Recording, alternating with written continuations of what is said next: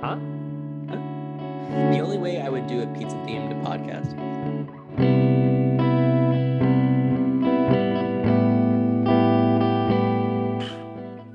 Hello and welcome to this episode of Where the Story Stops.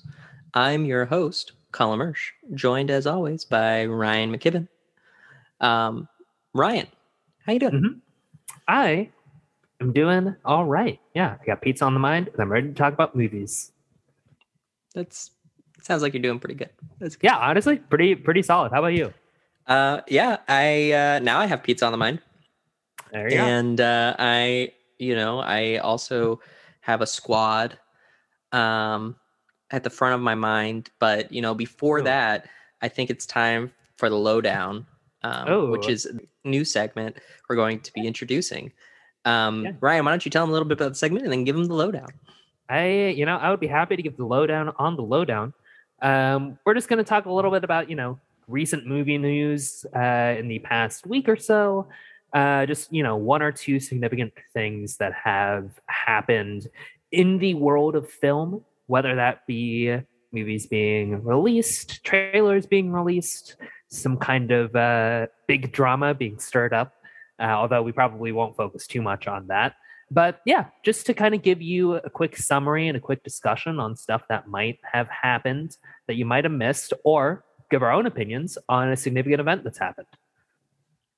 And yeah, with that, um, it's been a pretty hasn't been the most eventful week in movie news, but I think that the biggest thing that's happened in the past week or so is the release of the Spider-Man No Way Home trailer, uh, which quickly became it set records for the most viewed trailer in 24 hours.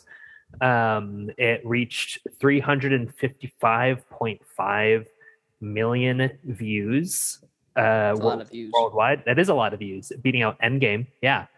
Um, it was a lot of views, very, very hotly talked about, uh, especially with the return of Alfred Molina's Doc Ock and Willem Dafoe's Green Goblin. It's about time the MCU got a good villain. Um, is that a hot take? Yes, it is. no. Eh, Uh, there's a couple good villains, but Doc. Ock is the there's a handful. But yeah, Doc Ock is like the template, right? Yeah. Like I I have said previously on the podcast, I don't think that will ever get as good of a Spider-Man as Spider-Man 2, the original Sam Raimi one. I stand by that, but if they're going to bring back Alfred Molina Doc Ock, who I think I I'm pretty sure I've talked about at least one, maybe two other episodes. Yes, Um, yeah, I'm not gonna- talked about it a bit. I'm not going to complain about them bringing him back, even if they weirdly digitally de-age him. We're all going to be digitally de-aged one day, Ryan, and that's just a reality we need to come to grips with. Um, you currently are older than anybody wants to see. Once once AR technology gets there, we'll all be digitally de-aging each other through our glasses. That's Uh, true. Um, where the story stops, DH coming to you in 30 years.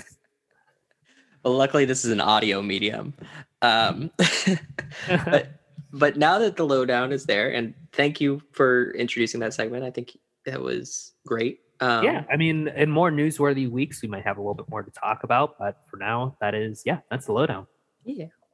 Um, so moving toward our main topic, um, there there is a movie that has been released by DC Entertainment um, called The Suicide Squad, directed by James Gunn.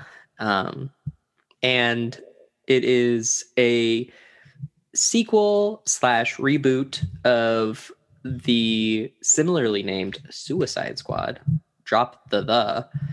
Mhm. Um, and yeah, uh, we it, this recently came out. It did pretty well in the box office. Um, some people claim that it's the best thing in the DCEU, including um, the Snyder Cut. Um, some people know that that is blasphemy, um, but That's you know it's worth the discussion. So I think time that we go ahead and engage in that. I, I really thought that the most divisive thing in this podcast history, the Snyder Cut, would never again be resurrected as point of discussion. But here we are. you knew it was coming back, baby. Yeah, that's, yeah, I should have known better. Um, yeah. So the Suicide Squad. Um, a little bit about the history. It's got it's a movie with an interesting history, I guess. Um, the original Suicide Squad, like you mentioned, dropped the the was released a few years earlier. Um, yeah, released a few years earlier, back in 2016. It was directed by David Ayer with a different cast, and it was pretty universally panned.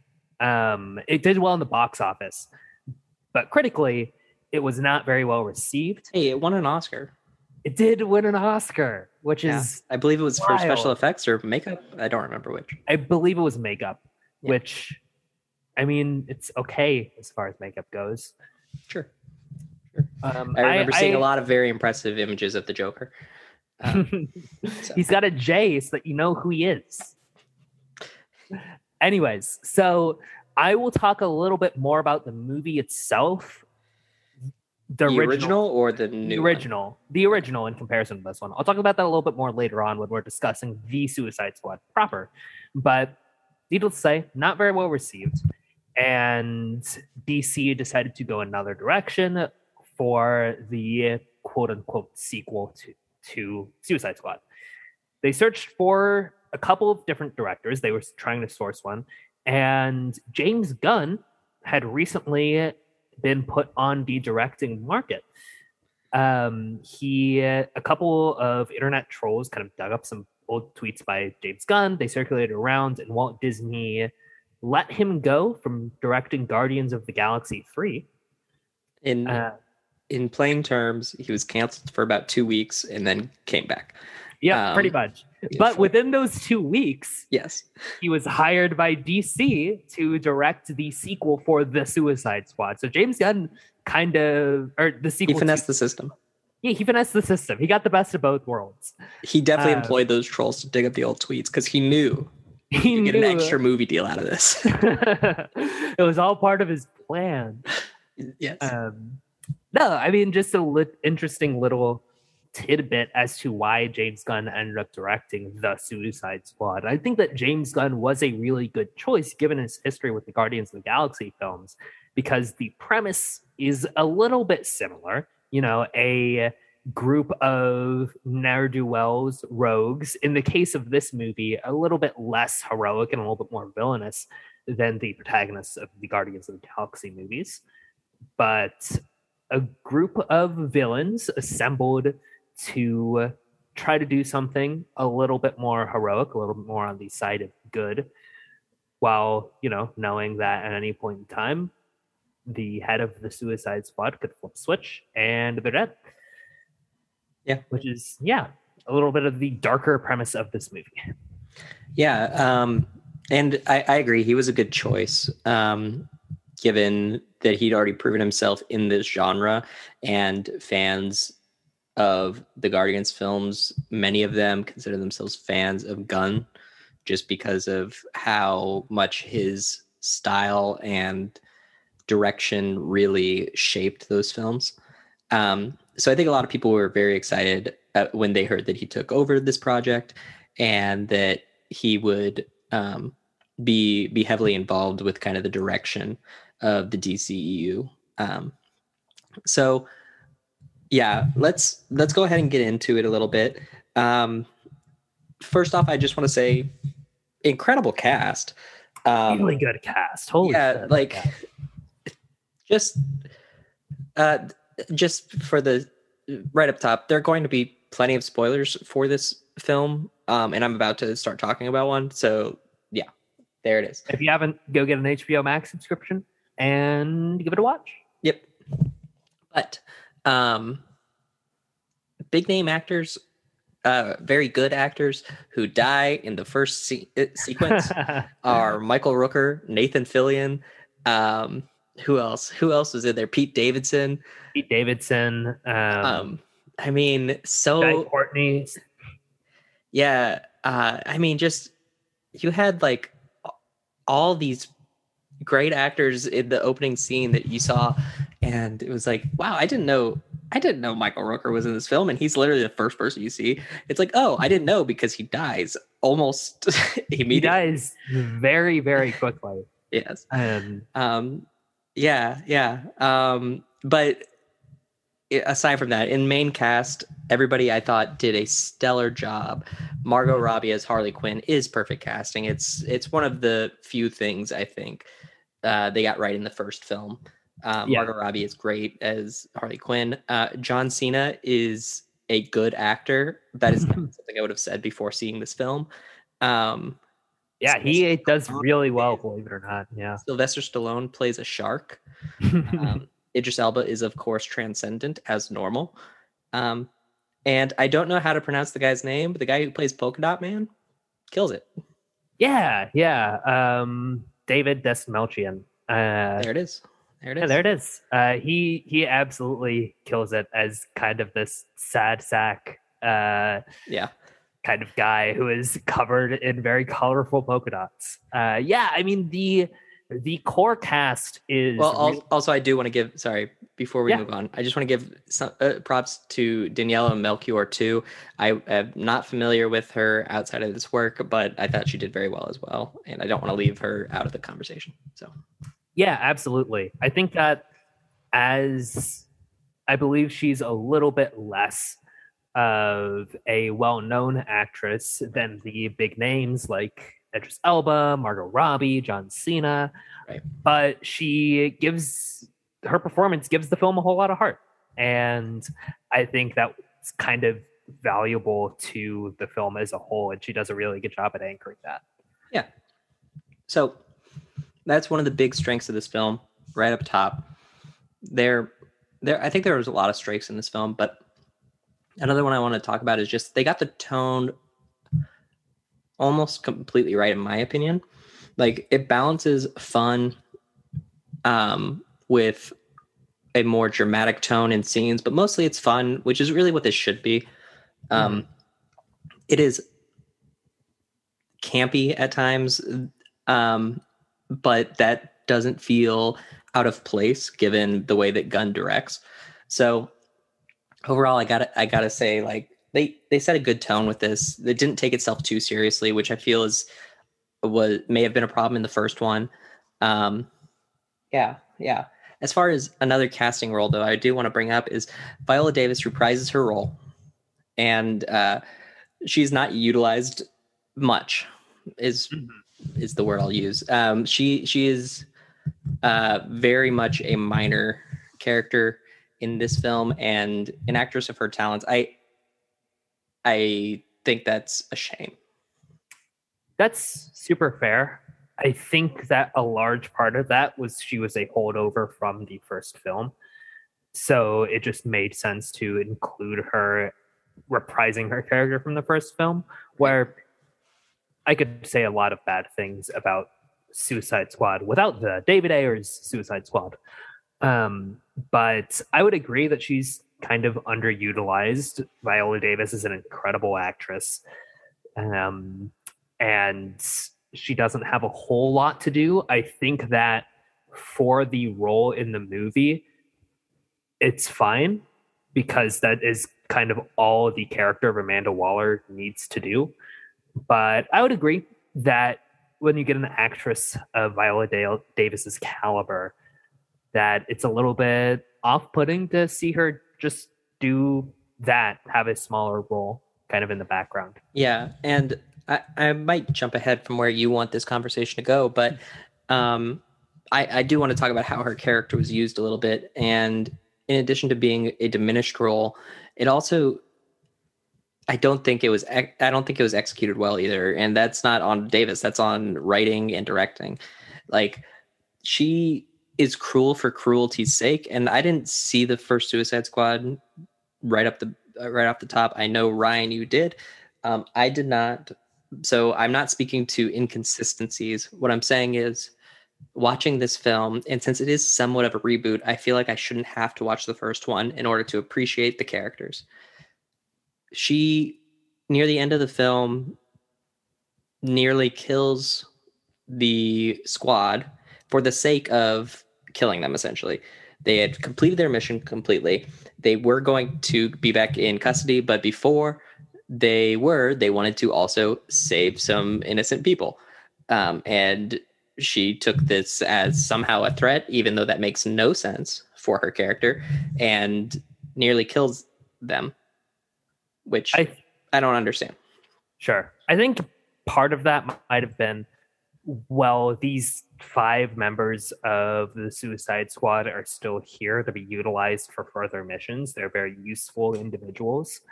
And so when they run into danger to try to save a city, quote unquote, unnecessarily, they're mm-hmm. risking mm-hmm. their lives and potentially later usefulness by Waller for other ends or missions or whatever. Yeah, I, I suppose that's fair. Um, I guess I would have appreciated if that was communicated instead of implied. Sure. Um, yeah, and following up on that, that scene ends with not them dying, but one of her inferior, well, what's the word? Subordinates. Um, one of her subordinates hitting her over the head with a wrench, um, which knocks her out, and they and the subordinates let our heroes slash villains do what they're going to do. Um, this is another thing that is annoying to me because that doesn't make any damn sense. After she wakes up from being knocked out, there are no repercussions for anybody at all. She just wakes up with a headache and seems to uh, feel bad.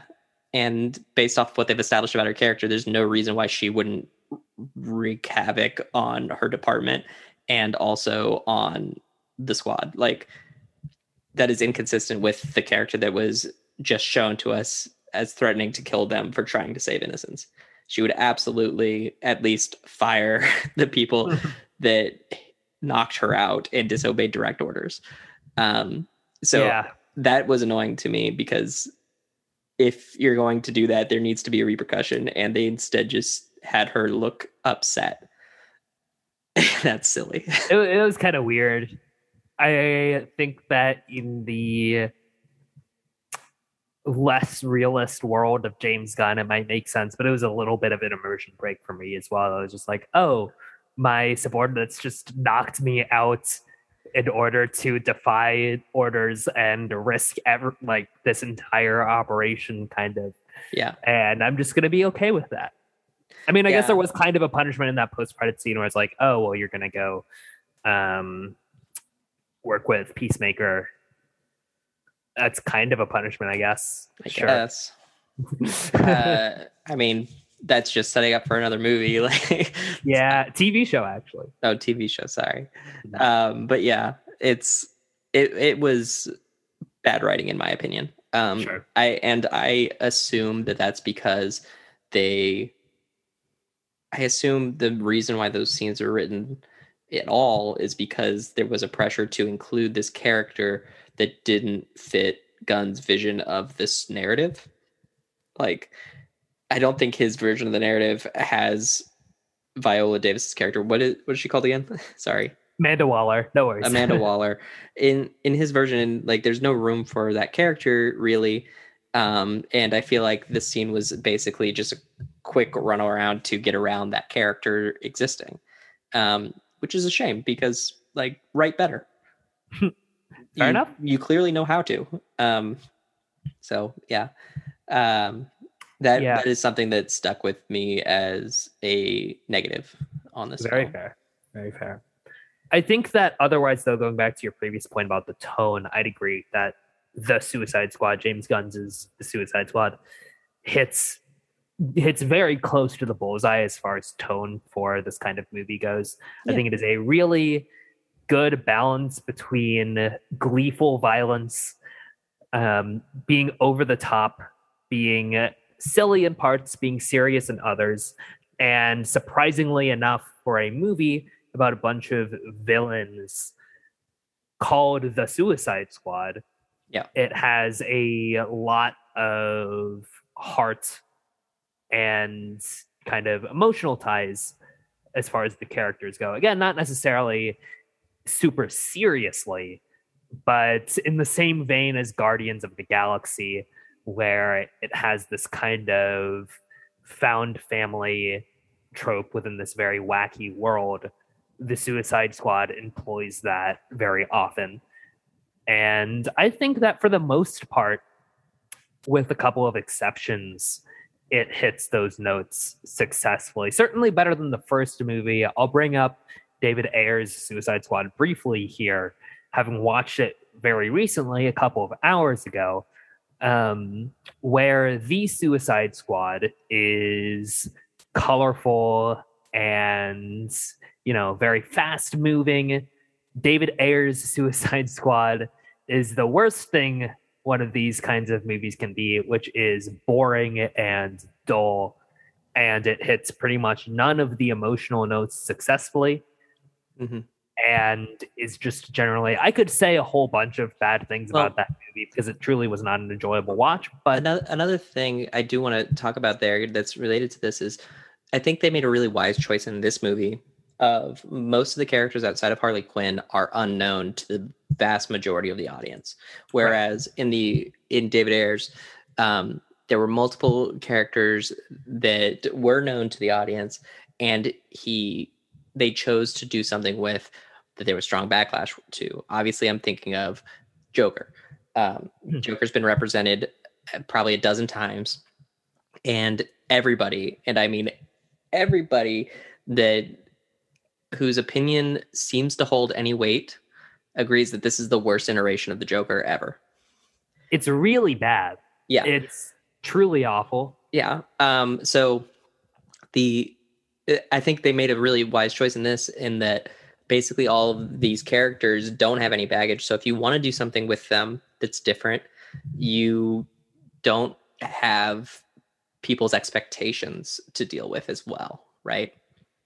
Yeah, absolutely. And I think that that also just fits better into the tone of the movie. Right. Whereas David Ayer's Suicide Squad is like, yeah, here's the worst of the worst. We're gonna be so edgy and whatnot. Mm-hmm. James Gunn's is the Suicide Squad is like, all right, here are these Z list villains, the uh, mm-hmm. washed up, nobody gives a shit about nobodies that are villainous in nature that nobody will care if we send them off somewhere and they get killed. Right. And as a result, that's where the movie draws a lot of its aforementioned heart from is the fact that nobody wants any of these people until they meet each other and they decide, well, we we're pretty all right together. Yeah. Except for that first, except for the first sequence where a lot of them die. Uh, but we all know that, uh, but it is revealed in the film that they are the distraction team. They are only there to die. Um, right. Those in that scene, they are for the sake of a viewer that is listening but has not seen the film. Um, there, the opening scene has these actors that I said playing various characters that um, are uh, going on to a beach of this island nation um, to do a covert op. They are met by the military forces of that and wiped out um, in humorous fashion. But we then find out that this is actually just a distraction for uh, the main team, the Idris Elba team, to board on a different part of the island and actually um, complete the mission.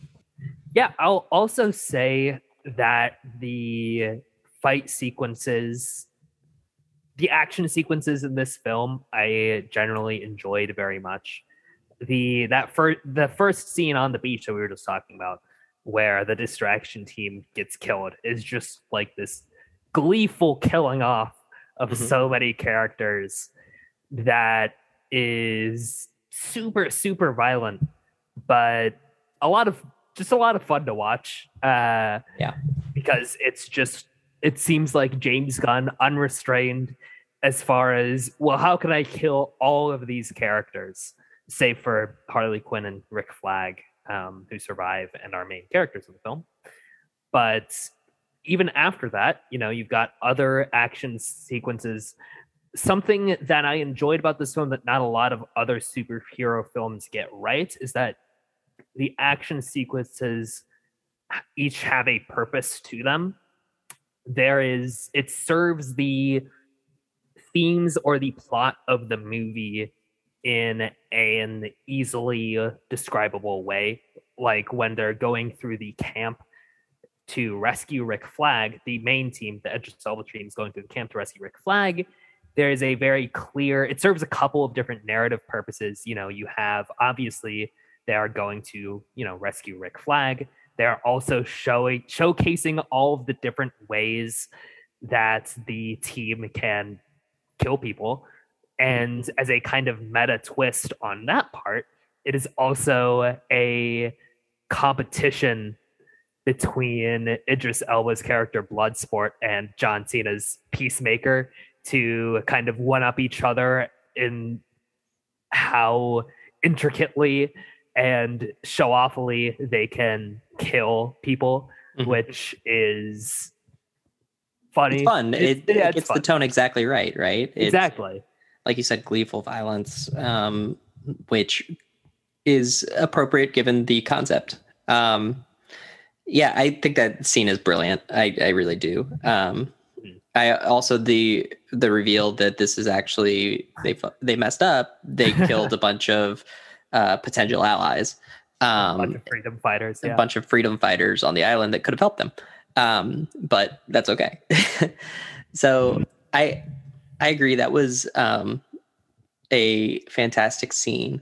Um, I this is one of those scenes that helped me realize what I mentioned earlier. John Cena is a good actor who has been cast poorly in the past, including in WWE.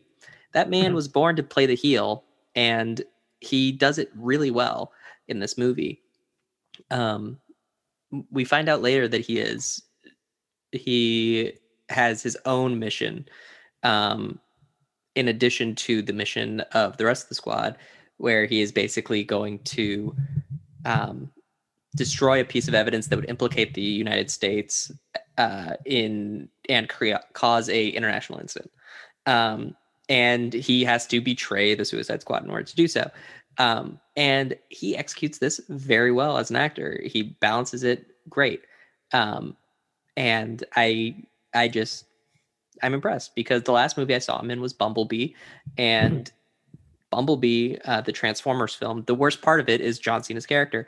Um, and I don't mean because he it doesn't fit or anything like that. I just don't think the role was good. I don't think his performance was good. Um, but in this, I'm like, yeah, this I understand why he, you know, has a good reputation now. So yeah, yeah. I he plays that role very well, like you said, as the heel, but kind of as the you know, not the evil for evil's sake heel, but the kind of self-righteous. Uh there there he, he even has that line um where a character is like you you're peacemaker, you kill uh so many people and he's like, I love peace I don't care how many men, women, and children I have to kill in order to get it. Um, or something along those lines. And it was it was really good. I, I think he plays that very well. And like you said, at the near the climax of the movie, where there is that twist where Peacemaker has to turn on the Suicide Squad in order to prevent this sensitive information that is dangerous to the American government from getting out. He does that very well because it is it, it, I think it was a very masterful switch where it didn't seem like his character changed in any kind of significant way, but just with the introduction of this piece of information, he goes from, you know, dedicated ally of the Suicide Squad and dedicated to the mission to the uh, secondary antagonist in the movie who is now working against the Suicide Squad. And like Peacemaker doesn't necessarily, you know, flip entirely. It's the same character, but I think it's a testament to that scene and also John Cena's acting I, that is. I do have a slight disagreement there. I do think sure. there is a shift in character, and it is possibly a problem. It depends really on your own viewer experience with this. Um, but he plays a uh, an idiot kind of in the first part of the movie until he turns and he seems suddenly much more competent um, which when i was watching the movie the first time was not an issue for me. But after talking about this movie with a few people that um, you know i respect their opinions on the movies uh, it was pointed out to me that you know this can be a little bit jarring considering he goes from making uh, you know pretty immature sex jokes one minute to uh, becoming a hardened sort of freedom like peacemaker character in the most villainous sense of what that character could be. Um it like i said for me personally it was an issue but i i think there's some merit to those complaints that i've heard. So. Yeah i i see how that how that is kind of an issue. It is a very jarring switch of competence but i think that peacemaker is just as competent as the situation needs him to be Yeah. i don't think there's really a situation where his incompetence endangers the mission necessarily that's It's true that's true i wouldn't him. even say incompetence um because he is shown to be competent he's just kind of a fool right um beforehand Mhm. um yeah so like i said i personally didn't have an issue with this but i think there's Sure. some room for the critique.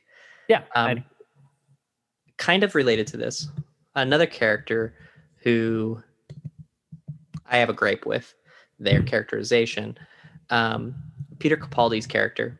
Uh do you have the name available by chance? Because the thinker. Yes, the thinker. Peter Capaldi's character, he plays a, the scientist responsible for basically the MacGuffin, right? Um, he he controls this giant alien starfish that's going to destroy everything. Um, he is unessential to the plot, and his power, if it exists, is never revealed. He just looks weird. He has a big head. He has rods sticking out of his head. That is never talked about. But That is- they the- real real quick there when he's near when he's introduced the general is like oh well you have kind of mockingly you have those sticks in your head to make you smarter and the thinker is like yes i do right. kind of. I, they they do they do say that, and they do seem to imply that he has above normal intelligence. Um, that's never really shown Mhm. ever. Yeah. uh, like he is taken in by the suicide squad and completely controlled by them. He never uses his wits to escape or anything. The most he ever does that's maybe clever is revealing to john cena what the plan that the us is responsible for this and maybe he figured out that his character would turn on the others but that like we never we never get any payoff from him. And the only thing that he seems to have done was uh ex give some exposition. Like I don't believe his character was essential to the plot, and that is something I actually have an issue with when that happens in a movie. Anytime a character is introduced specifically, um, and he was like a center point of the mission, but it feels like they could have done what they did without him. Uh, that that's not good, in my Sure. opinion. I get that he doesn't have a whole lot to do in the movie. Two caveats to that, I Uh-huh. guess. There, th- this might be me doing some hopeful reading into the cinematography of the movie, Sure. but I would say that one thing that he might have accomplished in the scene where they're getting the thinker in the bar, when the thinker first walks into the bar, he kind of looks around at the suicide squad and the the camera work looked like it was implying that the thinker was clocking the suicide squad in the bar as he was entering and it cuts it cuts from that to the army approaching the bar Sure. which makes me think that what they might have wanted to imply was that the thinker somehow knew that the suicide squad was going to be there and alerted the army to come to the bar in order to pick them up. So uh, I think you're giving a lot of credit where credit isn't due. Um, the, I, I buy that he clocks them when they walk into the bar. I cannot buy without anything to confirm it that he then was able to contact the army to show up. Um, well, I I think that he knew that he going into the bar that he was going to get captured. That's what I was thinking might have been right. implied I just there. I'm not willing is- to accept that they are that that is the case without more evidence. Is my point. Sure, Like you, sure. need, you need to If- give me more. if that um, was if that was what they wanted to do, I'll admit that they should have made that a little bit clearer. Yeah. Um, you could have just shown him uh, on a phone or you know sending a message where we see the tail end of it or something um, like you could have done this in a way that took up one second of screen time and would have implied that stronger than a cut to something different and sure. to imply causation there Yeah. um, Understandable. The second kind of caveat there, he does kind of serve the Suicide Squad couldn't have gotten in without him technically because he provides the access to the building. It isn't a very big Right. My role. my problem with that is that they had already introduced other like Harley Quinn gets what is briefly romantically interested in the president of this country, and you just as easily could have had her get the access ability from him. Like there there were other ways to do that. So if his only purpose is entrance into uh Odenheim, I believe is what it was called. Yo- Jotunheim. Jotunheim. Jotunheim. Um, if that's his only purpose to the plot, that's that eh, given the other characters that have been introduced, you didn't need him again on a inessential. Um, like you, it, their mission briefing could have just been get into Jotunheim, and they found out a way because Harley was with the president and killed him, and Mhm. could have got an access card or a code or something there. Um, like there were there were other plenty of other opportunities to get in. Yeah, yeah, that's fair. He was a smaller part of the movie than maybe he could have been. He could have Yeah. been a lot more. Considering he was in the very mission briefing, I just want him to feel important. Yeah. Super fair. Yeah. Um yeah, I mean those are those are my major gripes with the film. Overall, I thought it was a fun film. It's one Mhm. that uh, you know, if the trailer appeals to you, you should watch. Mhm. Um yeah, uh, I think that's the highest praise I can give it. If the trailer appe- appeals to you, it meets those expectations that that sets. If Yeah. the tone of the trailer is something that's unappealing to you, then the movie will be too, because this is a specific feel. And sometimes I could definitely see a lot of people that could be turned off by that sort of tone. Um, so yeah, that's that's my highest praise I can give it. super fair. I I think I enjoyed the movie a little bit more than that. I will say I saw an interesting point online I kind of agree with that if the superhero market was less saturated, Sure. the Suicide Squad, I think that the Suicide Squad would come off as a little bit more daring and a little bit more unique in what it does. And you sure, can but it wasn't it- created in that in a right, right. unsaturated market. Like, And- yeah, I can't give it credit for that. No, absolutely. I I just thought it was worth mentioning that you know where it, it's you can't say whether or not the Suicide Squad would be the Suicide Squad without the current state that we're in as far as superhero movies go. But I do think that the Suicide Squad does do some interesting things to kind of break away from that a little bit. In a lot of ways, it is kind of formulaic, but I do think that it by like it performs on that formula very well. This kind of story where you know you have a bunch of misfits learning to work together and Mhm. i think that again for the most part the it balances its tone very well and i will briefly speak to again david ayer's suicide squad which i just watched i watched it after watching james gunn's the suicide squad but it is an improvement on that movie in pretty much every way um, the characterization is much better, whereas in David Ayer's movie, it was non existent. The tone is nailed a lot better. The pacing is a lot better. In David Ayer's movie, it, nothing happens for the first 50 minutes, pretty much. Mhm. It was agonizing to watch. Um, but yeah, I think that one thing that I will very briefly highlight and praise in the Suicide Squad is Harley Quinn, who I think I in my opinion her character is very well portrayed in the movie.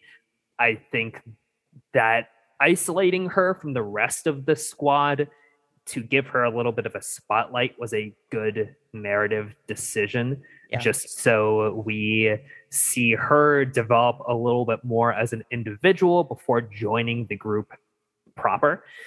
Well, Um, also with that, I, I did want to give a little bit of praise too to the visual effects in Harley's scenes. She has a fight Yes. scene. Um, it's just it's beautifully done, and I again I haven't seen Birds of Prey either, and I think they drew a lot of inspiration in this film from the visuals in that film, just based off the little bits of Birds of Prey I've seen. But um, it's just beautiful. Uh, they do it very well, and it and it fits Harley in the way that she's been developed. Um, so I, I do want to I want to affirm what you've already said. Like Mhm. that is a real strong uh, sequence. All of the Harley solo scenes are really strong. Yeah. Yeah, absolutely. And in this movie, she's actually a character, whereas in David Ayer's Suicide Squad, like the rest of the cast, she is a cardboard cutout. Um, but yeah, a strong performance in a movie with a lot of big actors, talented actors, and strong performances. Yeah. Um, I do have one little small uh thing. This is very small. Um, Ratcatcher 2 has no power. Um, she has a wand that controls rats, and anybody else could pick it up and do what Ratcatcher 2 does. And they could have, like, there's no reason why she needs to be sent on this mission when they could have sent anybody they wanted and given it them the wand. Sure. I think maybe it could be that she knows the specific way to use the wand that you I know mean, maybe. appeals to the rats. Yeah, I, I- like I said, I like the character, so I don't Oh, yeah. have a problem viewing it. But just from a world sense point of view, like where's the logic in this? Uh, sure. I'm I'm also just being a little bit pedantic where it's like, uh maybe her dad, Taika Waititi, taught her the ways of the rat or whatever. I mean, it's a character that sure- controls it's a character that controls rats, so I'm not going to think too hard about Yeah, it. of course. Of course. like I said, this is a small critique. This isn't like this does not make or break the movie. Um, Sure. I mean, if if I if I weren't pursuing a small gripe to its furthest extent, then this wouldn't be where the story stops. So I'll Oh, by the way, we didn't talk about this enough. Sylvester Stallone plays a giant shark. yeah, Ki- uh, King Shark. fucking Nanaue is great. King. Shark. Uh, it, also a character with a surprising amount of heart. There's this one scene where he is just in this aquarium and running around gleefully at these weird alien, looking at these weird alien fish in the aquarium that turn out to actually be like full of teeth and carnivorous. But for the moment, it's this very like weirdly Yeah. colorful, gleeful scene where he's just kind of cutely running around looking at the fish. It's like, this is nice. This is not a moment that I ever expected in any property to happen with a uh, anthropomorphic man-eating shark. Yeah. Yeah. Uh, I'm glad we got that in there because I would have regretted if we didn't mention didn't a little bit the fact King that shark. that's a character. um, Yeah. It's like Groot, but more. Yeah, it's like Groot, but but a shark instead of a tree. Yeah, and he Um, and he can speak. So yeah. say the same line. And one one more thing that I will say about this movie is that I do think that it lives up to the name a lot better than that first movie, and also just generally better than I expected it to. I mean, you do have that first scene with a bunch of characters that are written to be killed on that beach, and that's fair. That that is, I mean, that sets the tone pretty well. But also, the main characters do have some plot armor but more Yeah, of them it's a- are more of them are effective. Yeah, it's a comic book movie, and also more of them are effectively dead by the end of the movie than I would have expected. I say effectively dead because technically John Cena's Peacemaker is not dead at the end of the movie, but for all intents and purposes, if you were not to watch the post credit scene, it would be a fair assumption to think that he was dead. And for the purposes of the movie, he's removed from the plot. So, yeah. yeah, it killed off more of its characters than I thought it would. And I appreciated that about it. Yeah. Um, yeah. yeah, really strong performances, um, good visuals. Uh, I have some plot issues um, that we've discussed. Um, I have slight tone issues, but overall strong. Um, Better than the Snyder Cut. Uh, yeah, that's where I disagree. We should we should move into our grades at this point, um, so that we can uh, more effectively do this. And you know, you guys can cross check on the wiki to make sure we're being consistent. But um, that is there's not a wiki. But if you want to create a wiki, do it. If if you think that if you feel that we are being inconsistent, tweet at us. Yeah. Uh, at stops where stops where. Uh, make sure to use the hashtag where the story stops um, okay, let's let's do our grades. Let's do, let's do let's our do grades, right? Um, the Suicide Squad, directed by James Gunn, is a C plus film. Yeah, it's a C plus. Uh, if it appeals to you, watch. If the trailer appeals to you, you should watch it. If it doesn't, don't bother. You're not missing. You're not missing anything more than what the trailer shows. Sure, I will give it a I'll give it a B. A little bit of a strong ranking there, yep. but I would say that it is above. First off, above average as far as superhero films go, um, and I think that, in my opinion, it is certainly the strongest of the DCEU movies. It is the kind of movie that I would have no problem rewatching. And that is, you know, a big part of. Yeah, that's a big endorsement for sure. Yeah, absolutely. Like it, it's a it's a blast to watch. I had a lot of fun watching it. I had a lot of fun watching it a second time, and I am sure that I would have a lot of fun watching it a third time as well. I'm gonna bump it down to a B minus actually, just because you know it wasn't outstanding, incredible, but you know, I I enjoyed it a lot. So B minus for me for James Gunn's The Suicide Squad. Okay, awesome, awesome. Um, I believe in that case it has tied your grade for uh, Snyder Cut. Um, I could be wrong. I haven't I, checked my notes, I gave, but I, I believe you gave that Snyder, a B minus. I did not give set. Hmm, that you raised it up at the end after our discussion. Um, Anyway, I, we could we could double check that afterward. Don't worry. Well, yeah, we'll, we'll, we'll check it. You know, you fans out there hold us hold Cullen accountable to his blatant lies. well, one of us is wrong. Uh, yeah, so that that is the big drama story of the week. That is which, the big drama story. Of the week. Which uh, is rated higher in the DCEU. You know, gotta gotta check the notes. But you know what time it is? What time is it? It's time for a progress like report.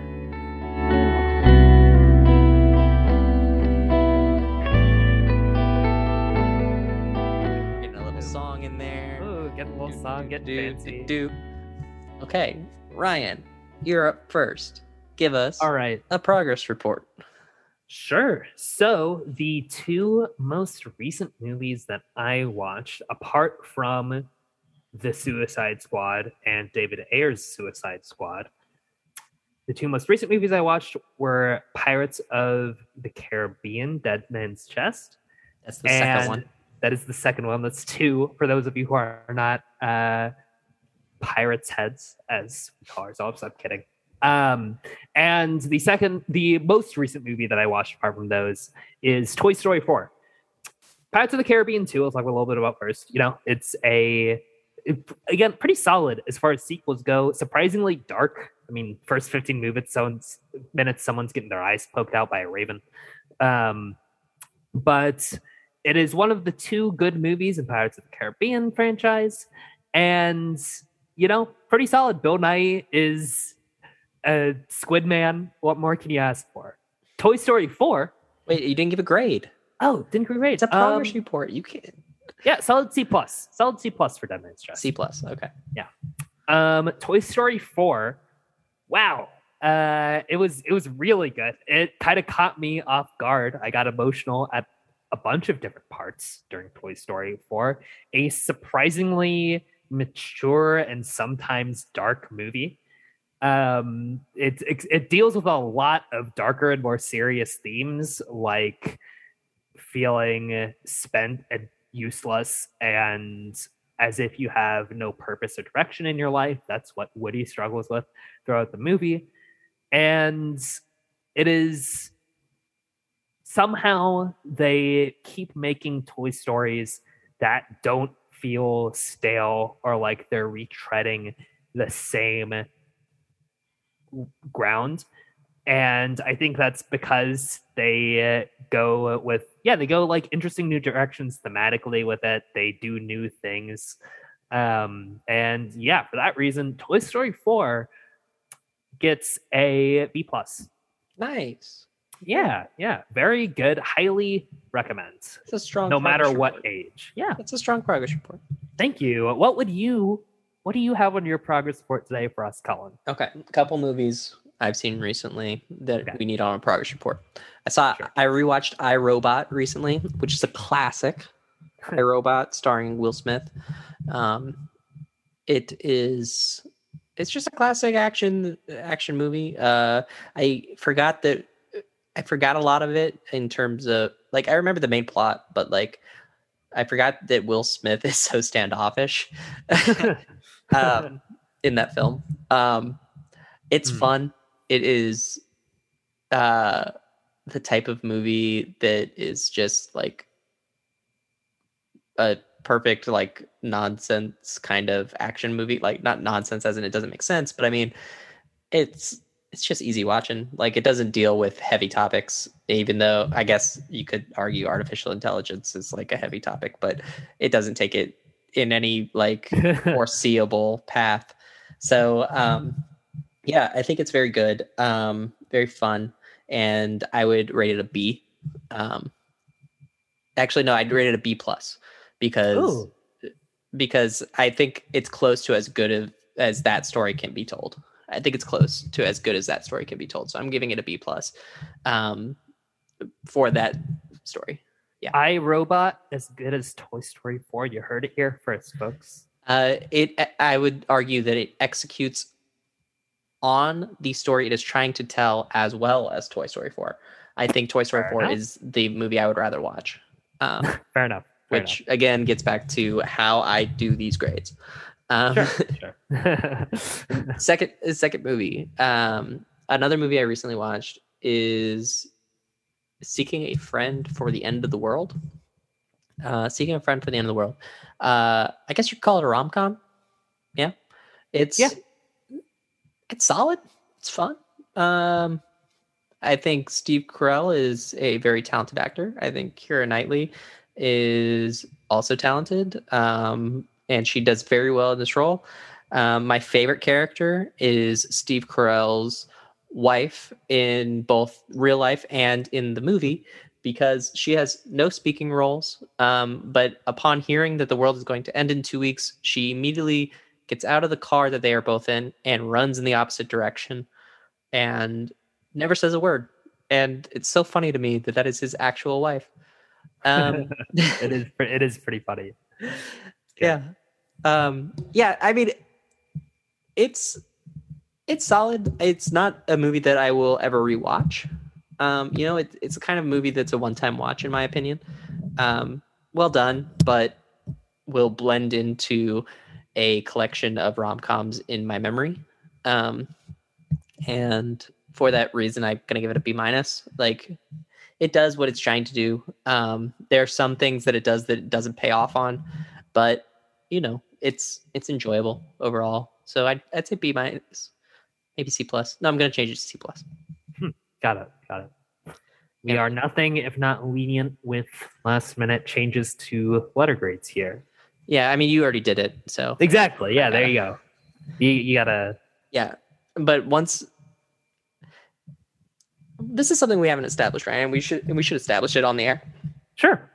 Let's do it. It- how open are we to revisions once the podcast wraps? If Oh, if 10 episodes from now you you decide, you know, Godzilla versus Kong, not good. And you want I to would never- I'm just this I is a this is an insane hypothetical I'm throwing out this is a to illustrate a point. hypothetical. To illustrate a point, that's all. Okay, If okay. if you come if I come to you or if you come to me and say, I want to make it a D. I know it was episode one and we're on episode 52, but I I feel really bad about that and I want to change it. Is that allowed? Or is canon canon? And once the episode wraps, it's done. Well, first off, again, if I were to ever come to you and say that, I would want you to uh, take whoever that is and ask them what they've done with Ryan.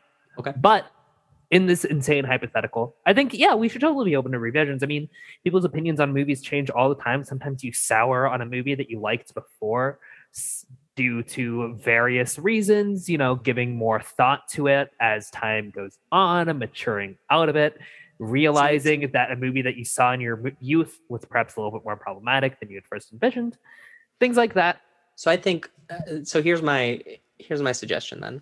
We Mhm. can't change the previous letter grade, but we can we can add on a second letter grade with the new context. And I say this Sure. because once we say that magic line, then it's got to be done.